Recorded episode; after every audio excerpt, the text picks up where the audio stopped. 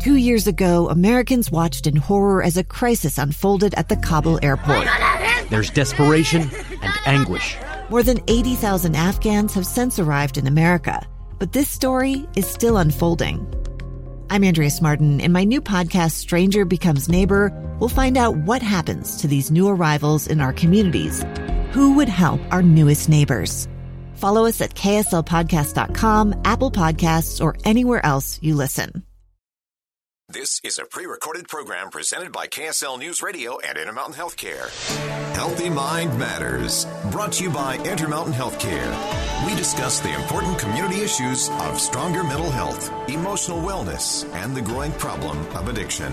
Here's our host, Maria Shilaos, on KSL News Radio 102.7 FM and 1160 AM. Thank you so much for joining us for Healthy Mind Matters. Today we are talking about reaching out to Utah's homeless population during the COVID 19 outbreak. And I have all the experts with me today. With me, Terry Faust, who's the Community Health Director for Intermountain Healthcare, Diane Rindlisbacher, who's the Community Testing Lead for COVID for Intermountain Healthcare, Dr. Michelle Goldberg, who's the Medical Director for the Fourth Street Clinic, and Van Aston, who is a Physician's Assistant at the Hope Clinic in Ogden for the homeless. And welcome to all of you. Thank you so much for joining me today. Glad to be here.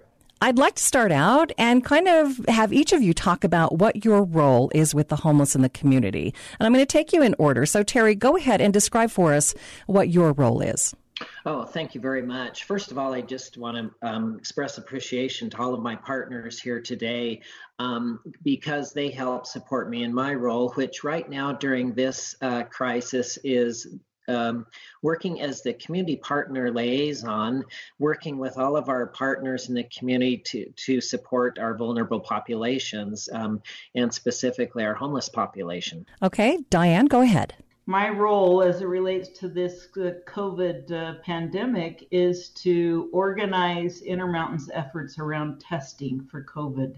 That includes 25 uh, fixed community testing locations across the state, uh, with one location in Idaho. And at the request of the state, we stood up a mobile testing uh, RV unit that will take to targeted locations such as homeless populations. Michelle, for those who are unaware, tell us about the Fourth Street Clinic and your role. So, the Fourth Street Clinic is a, um, a federally qualified health center that serves primarily homeless individuals um, all the time, so not just during COVID. And um, during COVID, we see the same population and do testing for COVID um, and provide other support services to our homeless patients through the pandemic. Okay, Van, it's your turn. I work at Hope Clinic up in Ogden at the Lantern House Homeless Shelter. We're, we are affiliated with Midtown Community Health Center. And much like Fourth Street Clinic, we provide medical care for the homeless population here um, even outside the COVID pandemic, um, we see them for all of their general medical needs, their mental health needs, um, and have also been providing testing and other resources for them since this started. Okay, I'd like to learn more about how the homeless population is being impacted by COVID 19 and are they more vulnerable? And maybe I'll just go backwards this time. And Van, why don't you start and tell us what you are seeing up in Ogden? So far in Ogden, we've been pretty lucky. We have yet to have a positive test in the homeless population here. Um, we're testing as frequently as we possibly can, particularly with the expanded uh, symptoms that we're now responsible to look for. Um, so, like I said, thankfully we haven't yet have a, had a positive here, but uh, they're at much higher risk given their comorbidities and their close living situation, and so we're trying to keep a, a close eye on them. And we also have been screening them every night as they come into the shelter itself. We check temperatures, we ask them questions just to make sure we can try and get ahead of it as quickly as possible when it does show up here in Ogden, because uh, it's inevitable that it will get here eventually. Michelle, what are you seeing in Salt Lake City? Yeah, so we we unfortunately are seeing um, significant number of cases in um, Salt Lake City homeless population. Um, we uh, the shelters in Salt Lake City are screening in that same way where they've been checking for fevers um, and any other symptoms when a pa- when a client um, enters the the shelter. Um, and um, you know they had a few cases that came up in in one of the resource centers, and then uh, with the Department of Health, Intermountain, and the University of Utah, we went out and tested the entire uh, resource center population um, at that one resource center, and you know found a significant number of cases there and um, have worked to the, with the Department of Health, who's created housing, quarantine, and isolation housing. Uh, they were able to move out individuals who um, tested positive to isolate them from the general population, and then set up more social distancing in the resource centers um, to help the spread.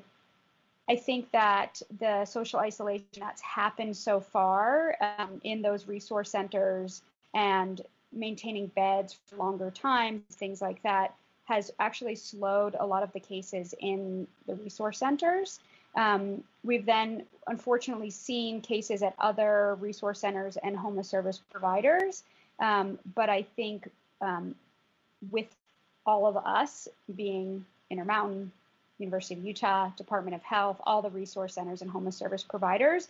There's been so much work around um, trying to do any type of social distancing and support for the community that I do think that there has been some slowing of cases um, for the population down in Salt Lake City. Diane, what has been your challenge when it comes to testing? Well, the biggest challenge that I think most uh, individuals that are testing is our supply chain. And we see that not only for large health systems like Intermountain Healthcare, do we have enough swabs, but also our um, partners like the Fourth Street Clinic and Hope Clinic and other other community partners and other physicians um, have a challenge with um, having enough swabs and having enough PPE and targeting uh, the testing we do based on all of the resources available. The beautiful thing, however, is we've formed partnerships with each other. You know, as Michelle said, um, it's a collaborative effort between the Department of Health, uh, community partners like um, the Fourth Street Clinic and the Hope Clinic, um, to dis- make decisions on where we should go and how Intermountain and our mobile unit can help and assist. Terry, give us your perspective. Yeah, you know, and then coordinating um, a lot of different things. Um, we're learning in each county from each other, which has been really helpful. But we're learning about, um, you know, how do we get results that from tests that happen in our EDs, for example, to um, the, the homeless individual and where they may be housed, isolated, or quarantined. Um, how do we transport them from our hospitals to where they'll be staying? Um, how do we uh, get medications to them? We're trying to uh, ensure that when they are discharged from our facilities, that they have a two-week supply of their medication. So that can help um, as we transfer their care back to um, community based care. And um, all of those have presented with their own challenges. Um, you know, we these clients are often hard to um, track. Um, they're mobile and often don't have uh, contact numbers. And so all of those challenges that our homeless friends and population um, experience every day um, this just compounds um, how we're trying to um, provide care. And I would just again, um, you know, these people on the on our discussion today are really heroes in how they um, support these people every day. Okay, at this point, we'll take a break and we'll be back with more on Healthy Mind Matters here on KSL News Radio.